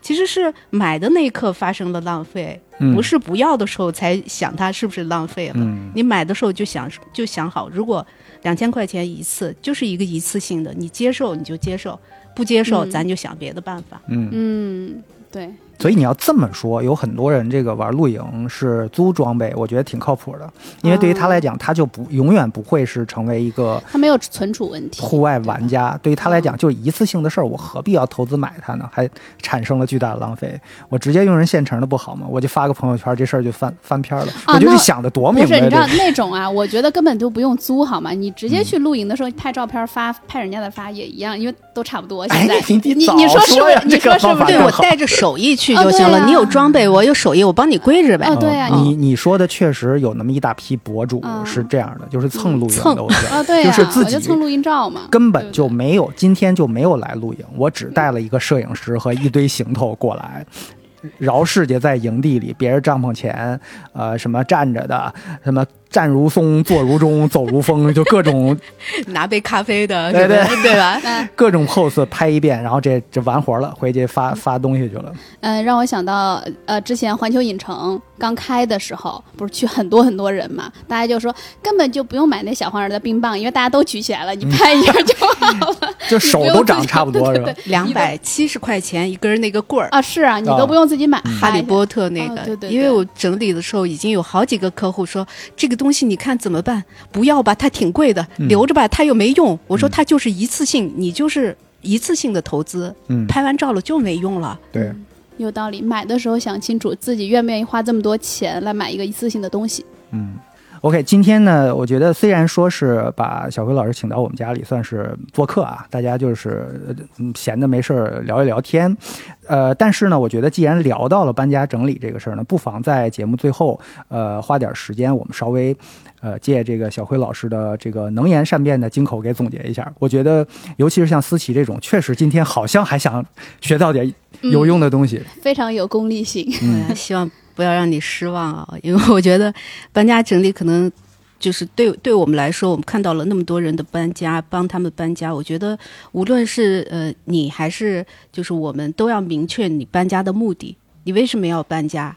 啊，你是为了给孩子一个特别好的环境，还是说你为了啊你的呃阶级的跃迁，或者说你为了更方便、更好的呃？达到你想要的那个生活，所以你一定要搬这个家。你一定要想清楚这一点之后，你才能够决定你带什么东西去到你的新家。你怎么跟你的过去的家、过去的一些习惯、过去的一些行为告别？这个是要你在搬家的时候要去思考的。因为只有想清楚这个，你才能够呃快速的完成你搬家前的整理。带什么东西去，要在搬家前就做一次整理，这样到搬家之后。你可能都是你的呃心爱之物，都是你未来会用到的东西，都是在未来中有使用场景的东西。这个是你在搬家的时候，我们也好帮你去呃一起去打包带到你的新家，嗯啊，更好的去完成你在新家开启新的生活。嗯，我其实是把所有的事情都归咎到生活品质这么一个标准。假设挣了很多钱。我每天吃的是深加工食品，那我的生活品质到底是高还是不高？嗯，我觉得所有的东西，如果你没有一个统一的标准、统一的一个度量的话，那么你就是乱的。那如果你找一个，我是用生活品质，你可以用别的东西，就是对于你来讲很重要的一个东西去衡量这个事儿的话，那你就能比出这个事儿它的价值到底是值不值。值不值得这么折腾一次？对，所以你看，你要把这一次搬家整理或者整个搬家的费用放在你心理账户的。哪一个里边？嗯，对，如果它是一个，就像你说生活方式的改变，它可能更多精神层面的东西，你要为此投入的，包括它是不是一次对孩子的教育的提升？嗯，啊，你是放在教育的这个心理账户里边，还是放在你的精神层面的这个账户里边？你要，那而不是说我只是搬一次家付给搬家公司的那个账户里边。嗯。嗯，反正也得脱层皮，你不如让这层皮脱的值得一点。OK，那这是目的性。那目的性，我现在搞清楚，我要希望更好。那方法上有没有什么一二三四的方法？比如说，呃，我看过小辉老师他们工作啊，对于我来讲，这个方法我和小唐我们呃至今沿用，就是把我假设要整理物品的时候，我可能是一类一类的整理嘛。嗯。呃，就是我会可能先把，嗯。要么是把这个，就是这个房间我要整的东西，我全都铺开；就要么是把某一类的东西，比如说我在整理线的时候，我把我所有的线跟音响相关的东西，我全都铺开。我会惊讶的发现，我靠，我有这么多线，而且这个线是我十五岁那年买的，怎么还在我的抽屉里面？那个时候你会意识到，这个它有那么多东西是本可以没有的。嗯，你全都铺开以后，那个体量会让你。情不自禁的想把它们给给处理掉。对，但是如果说他们永远是在抽屉里边，你知道啊，这抽屉里是线材，嗯，那个抽屉里是文具。比如那天也是我跟冰老聊，他说他收藏了很多本儿，我说你是不是很多的本儿里面没有几个本儿真正写完的吧？他说对。我说你是不是有时候刻意为了用一个本儿，你会发现这几篇是写的日记，下面几篇是写的一个什么学学语言的一个，或者还画了几个小画记录，对，后面又是一个什么东，就是你就愣要把它给为了用完而用完，你知道？结果发现全中。你会发现有时候我们的太多的物品，呃。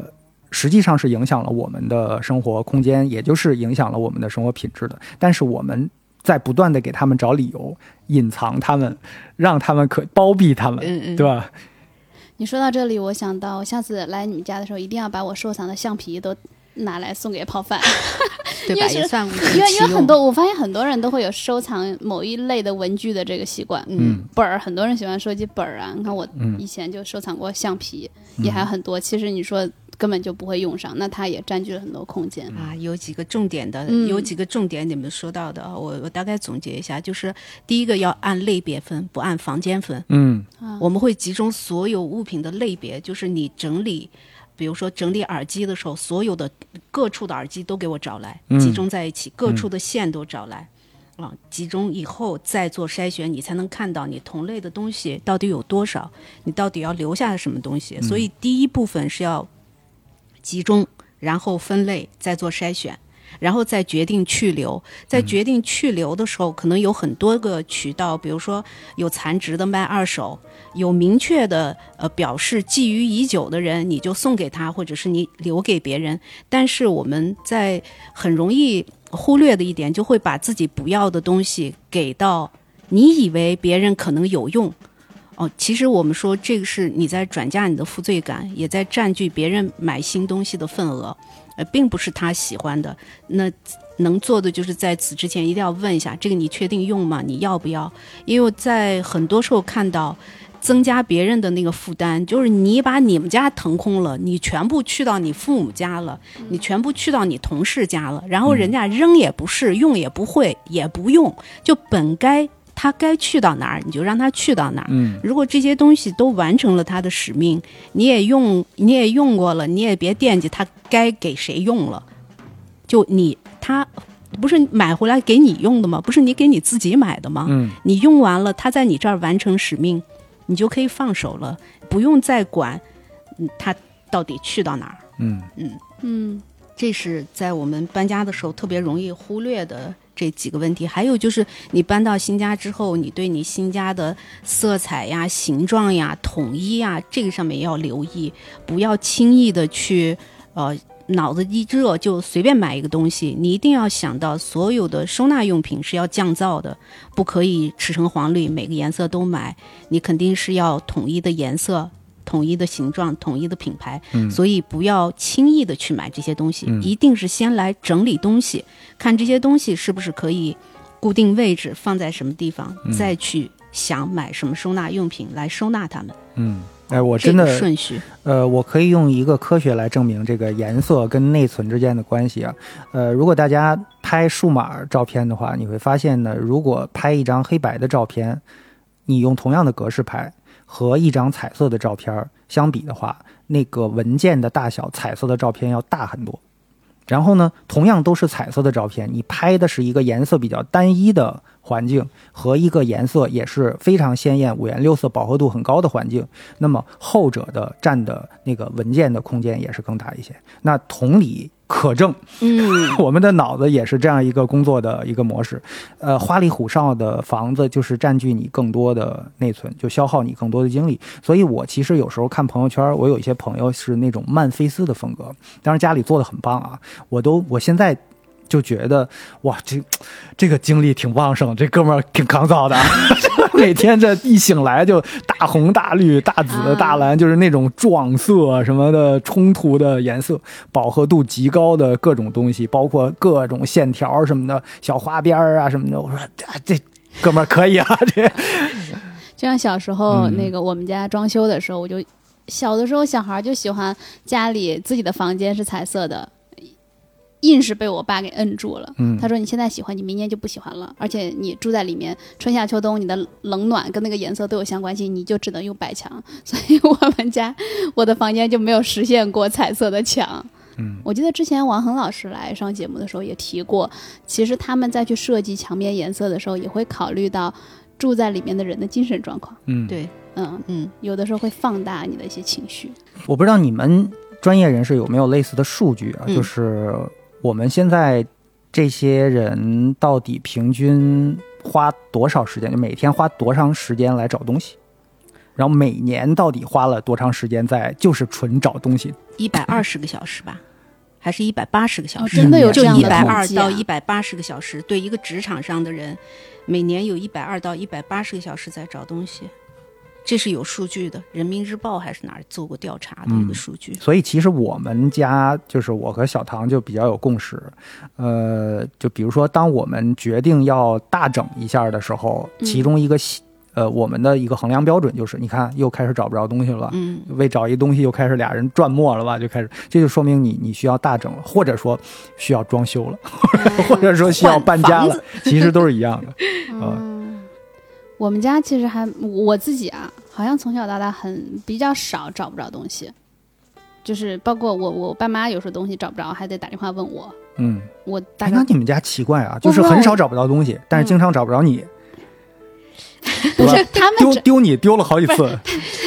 嗯这种情况偶尔发生，就是有时候他们 他们找不着东西会问我，我我嗯。基本上如果东西放哪儿我会记住，但是会有一一点就是最后哈、我觉得家里去整理的时候一定要全员参与。不然的话，呃，至少说你怎么现在放完，听到“全员”这两个字儿，我现在有一种内 内心？没有我说的全员参与，不一不一定就是说他我要跟你的嘴都张开了，恨不得来捅吧。不，我说不是说他要跟你一起去打扫、去整理，嗯就是说让大家都知道这个东西在什么地方，不要说永远都来问这个地方在哪里。对因为这个是一个人建立的这个规则的话，那另外一个人他没有这个意识之后，还会放回到这个地方，因为嗯他不知道那个地方原本在哪里。他所以我们就会整理师就会让家里边人都试一遍。你啊这儿够得着吗？你知道放这儿你拿得到吗？你能找得到吗？你们家谁最不会整理？谁天天找东西？我们就让那个人来说，如果放在这儿，他说不行，你得放高一点，我看不见。好，那就最照顾最不会整理那个人。那我们做完了还会有标签呀，有定位图啊做辅助。那自己在家里面做可能会忽略这个。那你刚开始你可能要有一个标签给他，或者哪怕你自己在家用个美纹纸都行，你写上这个是什么东西，有那么三次、两次，啊，你再给他点脸色，他就不问你了。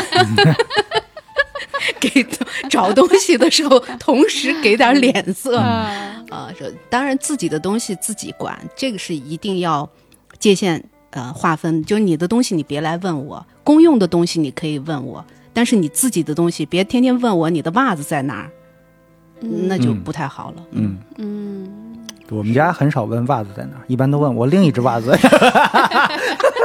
我们家也经常不知道为什么洗完衣服之后袜子少了一只，也不知道它去哪儿了。嗯，有可能你查一下，有可能还在洗衣机呃，里，对因为这个滚筒式的对特别我现在都会去弄完之后再把它滚一遍，看看有没有哪儿藏那么一只 为了避免那个嗯找不到袜子，就买同样的袜子。哎，对。啊。而且这样还有主意好主意还有一个好处是什么？两只袜子报废的时间往往不一样，就是你的走路习惯不一样，你有一脚会更费 一些一。只脚破了一窟窿，然后另外一只还是好用的。对对对，这种情况就可以扔当成一个备胎了，是吧？有道理。最后传着传着就都是成双成对儿所以你的。看，你看用这个点就就可以判断出来，整理并不只是单纯的扔东西，就也挺会过日子的嘛，是吧？嗯，其实我我一直也不太，嗯，也不能说不太赞成吧。就是我嗯觉得有一阵子特别流行，好几年前流行那种断舍离嘛，就是扔嗯扔扔。但有的时候那种脑袋一热，真的就把有一些其实原本呃还有用，或者是你平时会用的东西就扔掉了。嗯，啊，就是那个头脑一热。呃，断舍离是这样啊，断舍离原教旨主义来说呢，都上升到这个层个这个面了吗？这个对，按照这个书呢，它的原教旨呢是并不是随意的扔东西，但只不过呢，这个断舍离派啊，就是民间的这些喊喊着断舍离的这些人呢，就把这个事儿稍微有点妖魔化了，就让那个不爱扔东西的人就本身就一听你们就是扔东西，但他也也不是说见着就扔，呃，它还是有一定的这个道理在里面的。我觉得本质上跟呃整理学不冲突，其实是不冲突的。嗯，对，因为山下英子老师自自身的那个，因为他断舍离更带有他自己的一些色彩，嗯，他并不是一个适合所有人的，因为他上来先解决东西嘛，对。对，先扔东西嘛。我们上来是先解决人的问题，嗯，对，嗯，先先看你问题在哪儿，出了什么问题，嗯，你为什么会造成现在这样的一个状况？就像你说，我可能不是定期整理，我也不太爱整理，我这个就不用强迫去整理，因为没有标准，你只要找得到、放得下，啊、有的用。有钱买，就不用管它。嗯、有房子放，对，对，有一个仓库，反正都放在我看不见的地方就好了。对你，你只要能够就没有到那个找不到的那个程度，就像他们找不到，可能要去解决这个问题。如果不是的话，就不用管它。本本来整理就是让你越过越简单，越过越懒，有更多的时间在那儿躺着、倒着，干点喜欢的事儿，而不是花大量的时间在收纳上面。嗯，就不是说为了要整理去整理，对，嗯，对。那我们今天就聊到这里。嗯，谢谢魏老师。嗯，谢谢小何老师。以后常来啊，家里乱了之后就下次咱们再找一个好玩的话题啊。嗯，好嘞，感谢感谢。